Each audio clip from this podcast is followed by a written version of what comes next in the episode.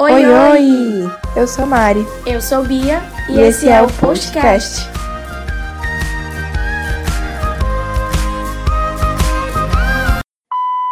Oi, caros ouvintes, sejam muito bem-vindos. Esse é mais um episódio do projeto Postcast, em que hoje traremos uma temática extremamente relevante e que necessita de uma certa seriedade, que é a violência contra a mulher em tempos de quarentena. Bom, o Brasil ele é o quinto país com maior índice de feminicídio no ranking de 83 nações. A violência doméstica ela não começa com a pandemia. Ela tem a ver com a naturalização do machismo.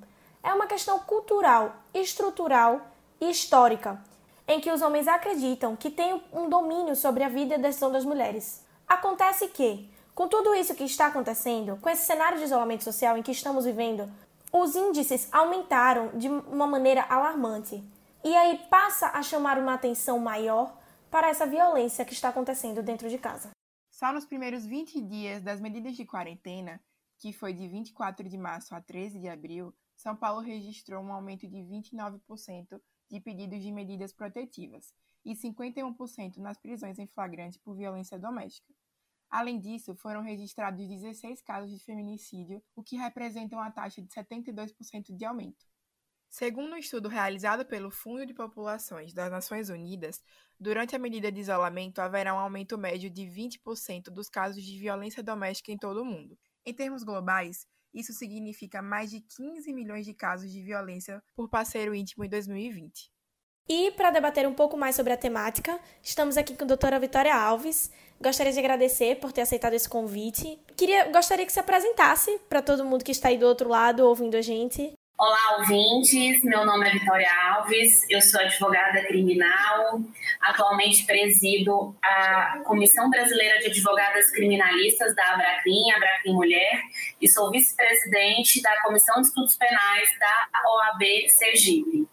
Atuo, dentre outras áreas, com trabalho de auxílio a vítimas de violência doméstica, assunto é, o qual pretendo conversar com vocês hoje. É uma satisfação imensa estar aqui com vocês. Muito obrigada por aceitar o convite, né? E poder falar de uma, de uma pauta tão importante, né? Que é a violência contra a mulher, em que os índices estão bem alarmantes, principalmente nesse período de isolamento social. E eu gostaria, assim, que, se possível, fizesse uma abertura a respeito do que está acontecendo. Exatamente, Bia. É, a violência doméstica, apesar de atualmente ser um assunto muito tratado, ela já é endêmica e pandêmica, assim, eu diria, há muito tempo.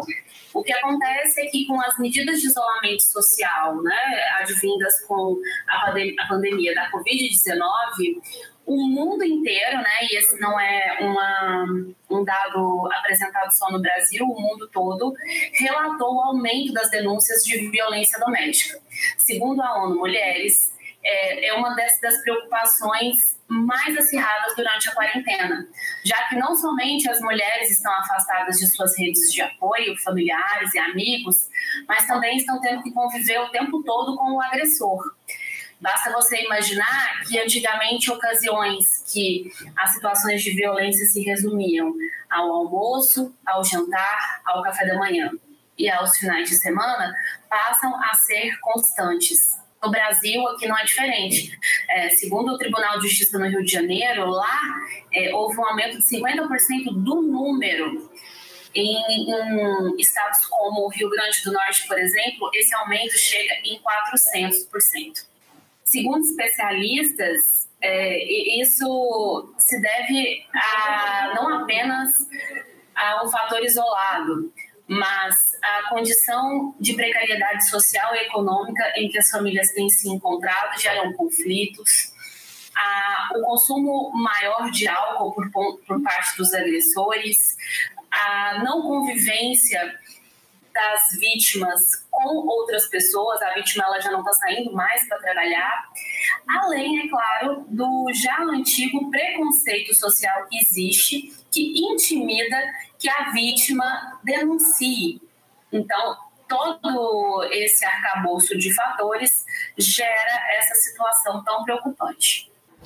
Doutora, é, essa introdução que você nos apresentou agora, ela meio que respondeu a nossa primeira pergunta, que iria ser como o isolamento consegue fazer com que esse aumento ocorra, né?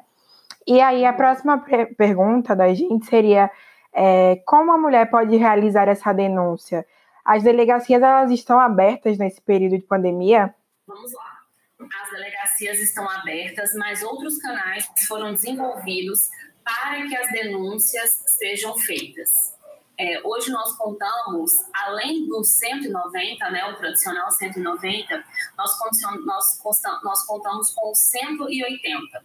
O 180 ele é um número direcionado especificamente para a denúncia e informação de casos de violência contra a mulher acima de 18 anos. Nós temos também o Disque 100. Já, só que o Disque 100 ele é utilizado para vulneráveis, no caso, idosos, menores de idade, deficientes físicos. Ele tem uma, uma abrangência maior. O 180 ele é direcionado à mulher em condição de vítima. Os, esses serviços eles funcionam 24 horas por dia e, esses, e as denúncias feitas nesses canais elas são direcionadas aos órgãos competentes de cada caso. É, no caso, a Delegacia da Mulher, do Idoso, Conselho Tutelar, Ministério Público. Esses, essas denúncias elas são triadas, elas são aprimoradas, né, minuciadas e são encaminhadas para os órgãos específicos.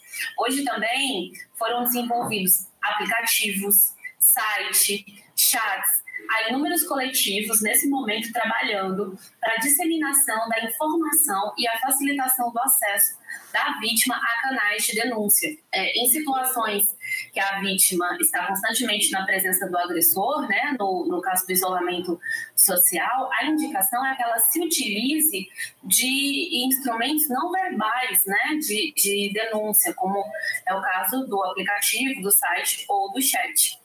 Um aplicativo que aqui só a título de exemplificação é o aplicativo Direitos Humanos Brasil.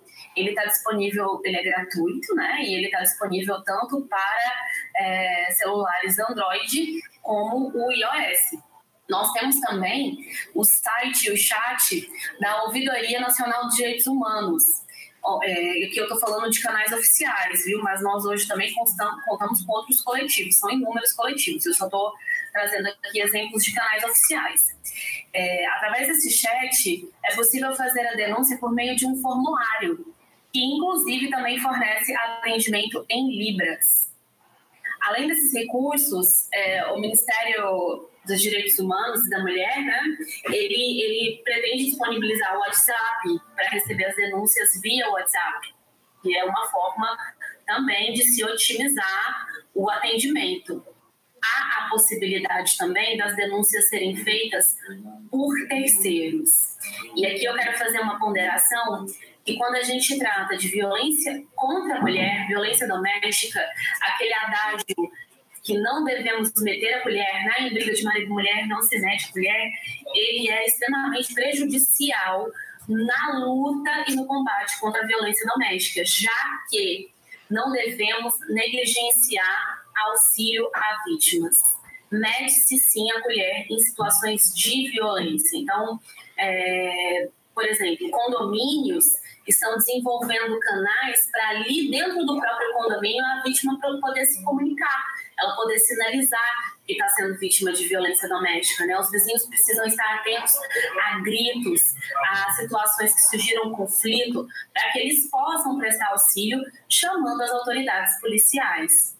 Então, esses canais que eu falei, todos eles, todos eles são também possíveis de serem acionados por terceiro. Um, um outro aplicativo também que, que ele é muito interessante é o SOS Mulher. Esse SOS Mulher, ele já é direcionado, e aqui é, eu posso, eu vou tratar de maneira mais aprimorada lá para frente, é, para a mulher que já possui a medida protetiva. Né? Então, esse aplicativo ele já aciona as viaturas mais próximas daquele local que tenha uma medida protetiva sendo respeitada. Sim, bem interessante, né? Porque acho que a metade desses canais muita gente não conhece, não tem acesso, não sabe, talvez por algum motivo, não sei. E eu acredito que é muito importante a gente sempre disseminar, né, esses canais assim, para poder fazer a denúncia mesmo. E, né? Com certeza, isso. Inclusive, eu até vi um vídeo bem interessante, acho que foi até o Catraca Livre que postou, que era uma reunião de trabalho mesmo online, né? E a moça parecia toda maquiada na reunião, e era uma reunião bem cedo. E aí a moça falava, uma, uma amiga falava assim: Nossa, você tá maquiada tão cedo. E aí a outra percebeu que ela tava nervosa e tudo, o marido atrás olhando tudo tava acontecendo. E aí denunciou e ligou pra polícia e tudo. E aí elas conseguiram, né? Realizar a denúncia. Exatamente. É, e você percebe ali por aquele vídeo que a colega que faz a denúncia, ela fica atenta a sinais, né? De, de, de violência, porque a vítima, em regra, ela fica envergonhada. Qual é o motivo da maquiagem? Um, um, dos fatores que levam a vítima a se maquiar é a vergonha, porque a, a violência doméstica ela não respeita nem classe social, ela não respeita critério educacional. Então, nós temos em famílias de classe média alta, mulheres com alto grau de escolaridade, que são vítimas de violência doméstica, porque os fatores que permeiam a violência doméstica, eles estão muito permeados de um, uma violência que ela é perpetrada a longo tempo, né? Ela começa de uma maneira mínima até alcançar uma maneira máxima e isso faz com que a vítima, apesar de ser instruída e apesar de não ser refém economicamente, ela não consiga se desbaratar daquela situação. Então, é muito importante que nós conheçamos os sinais e que nós estejamos atentos para oferecer ajuda, né? Aquele vídeo ele fala muito sobre isso. Eu, eu, eu assisti, achei muito interessante. Sim, e bem chocante, assim, deu uma agonia muito grande, né, assistir aquilo. Foi horrível. Você sabe por que dá agonia, Bia? Porque a gente associa a violência doméstica, a, é inevitável, ao recorte social e ao recorte econômico. É, então você nunca, você nunca imagina que a sua vizinha ela, ela seja vítima disso, né? Ela, ela passe por isso, porque o agressor ele não tem, ele não tem cara de criminoso comum. O agressor em regra ele é um bom vizinho, Sim. Ele é um bom colega de trabalho, ele é aquele pai participativo. A gente fica com aquela imagem do homem empobrecido, do homem com baixa escolaridade, aquele homem chucro ou o homem mais marginalizado, e não necessariamente. Esse homem é, a, é, o, é o, rosto do agressor, né? O agressor, às vezes, você está com ele no elevador e você não imagina. Então, o, muitos tabus é, estão presentes no, no, combate da violência de gênero, porque nós temos um imaginário coletivo deturpado, que ele precisa ser desmistificado para a gente poder combater isso de uma maneira é, menos hipócrita e mais efetiva. Sim, é verdade isso.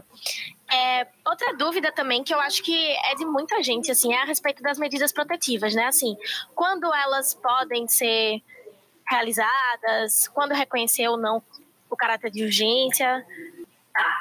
É, eu, vou, eu vou explicar, eu vou falar aqui um pouquinho é, sobre como surgiu a, a, medida protetiva.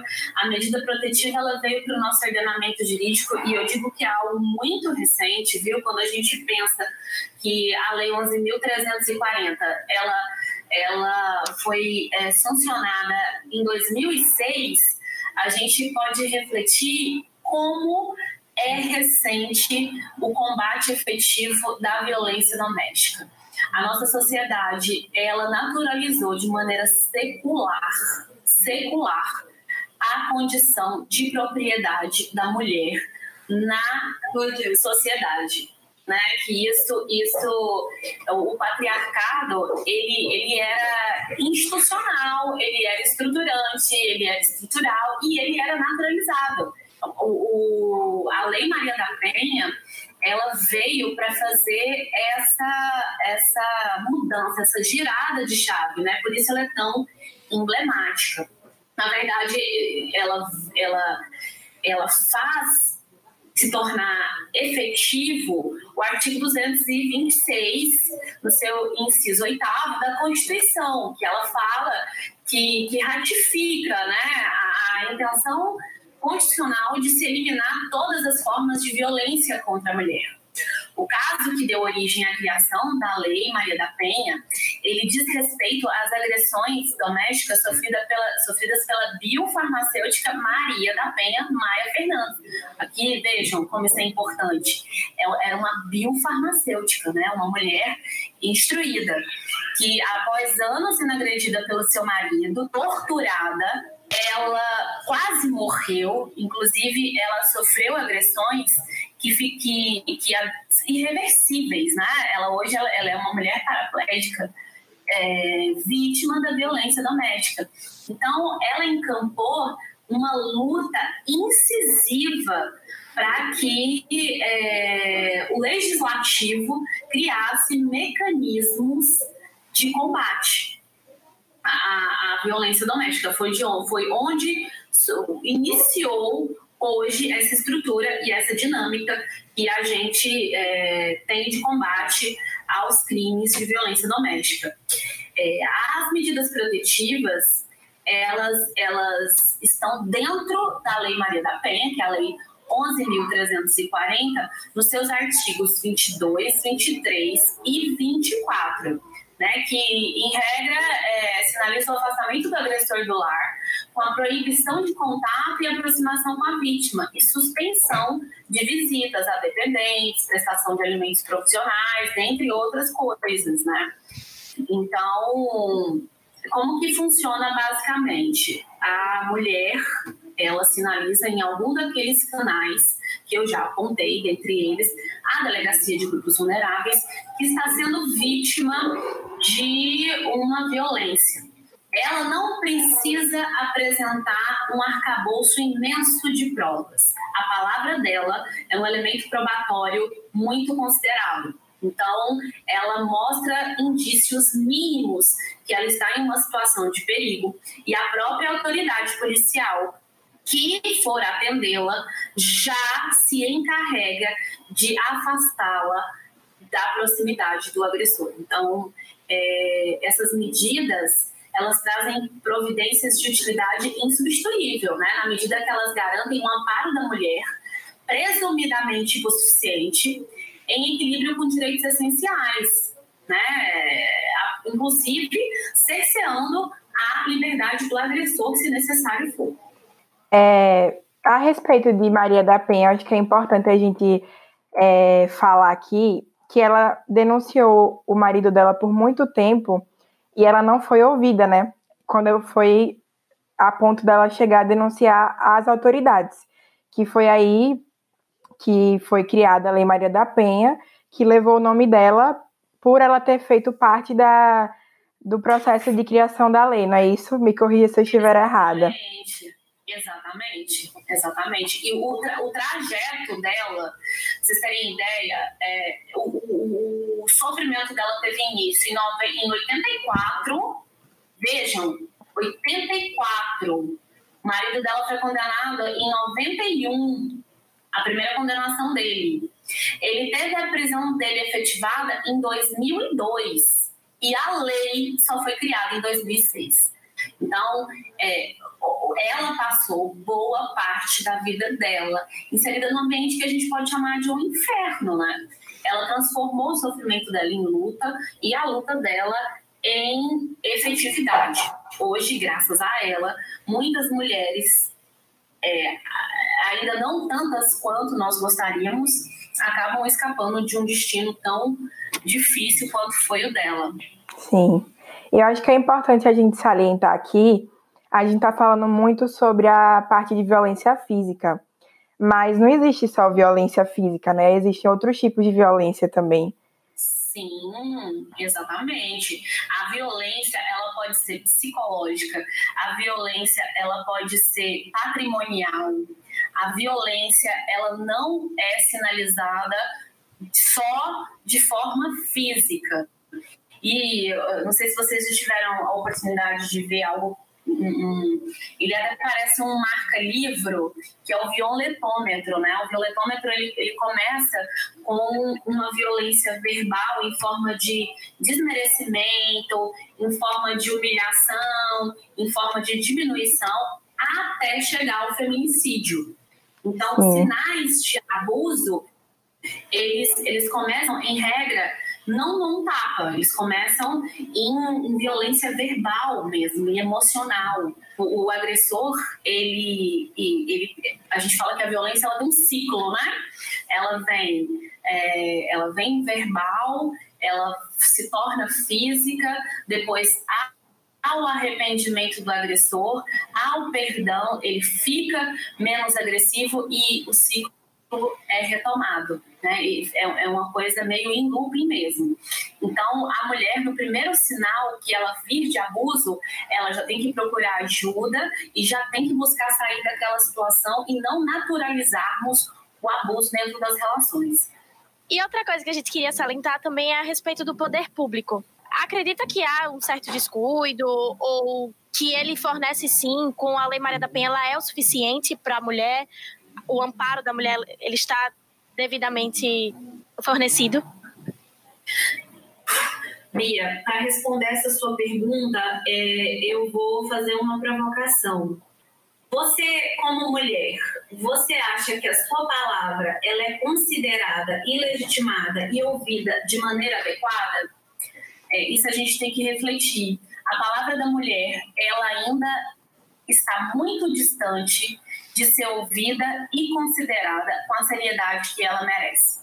O machismo ele está presente também, infelizmente, dentro das é, das delegacias, das salas de audiência, do Ministério Público. A mulher, ela tem que, a palavra dela, ela tem que ser muito reforçada e muito corroborada com outros elementos para ela ter a credibilidade que ela realmente merece. E isso é, é um, uma das ferramentas que ocasiona o alto índice de feminicídio que nós temos hoje. Infelizmente, a, o poder público, as delegacias de violência contra a mulher, apesar disso já ter melhorado muito, ainda há um tanto muito grande para ser melhorado. Só que isso só vai acontecer quando for feito de uma maneira estrutural mesmo, uma maneira basilar. Quando a nossa sociedade conseguir compreender, porque basta que nós entendamos que quem está ali atendendo aquela mulher é um integrante da sociedade. Né? Então, há, muitas vezes essa mulher que chega ali acabada psicologicamente, ela não vai direto para um atendimento psicológico, ela ainda está é, sem compreender se ela ama aquele marido, se ela não ama aquele marido, se aquilo que ela vive é natural ou não, se, a, se ela tem condições financeiras de, de encarar esse, esse grito ela está dando, né, de socorro. E quando ela chega, ela é muito questionada se ela não está ali por vingança, se de fato é daquela forma, se ela realmente quer a punição ou se ela gosta de apanhar, porque infelizmente ainda há essa ideia de que a mulher que ela permanece num relacionamento abusivo é porque ela gosta, é porque ela. Então, é, é, muito relativizado ainda, sabe? Eu acho que a gente é, há muito que evoluir como é, dentro da prestação de apoio à vítima de violência doméstica, mas eu digo mais, a gente tem muito que evoluir ainda como sociedade, a nossa sociedade, ela ainda é estruturalmente machista. E como se visa, assim, vendo por fora, contornado da situação? Como é que a gente pode identificar os sinais de violência? A, a, mulher vítima de violência, ela em regra, ela sofre de uma tensão incomum de receio da reação do parceiro dela.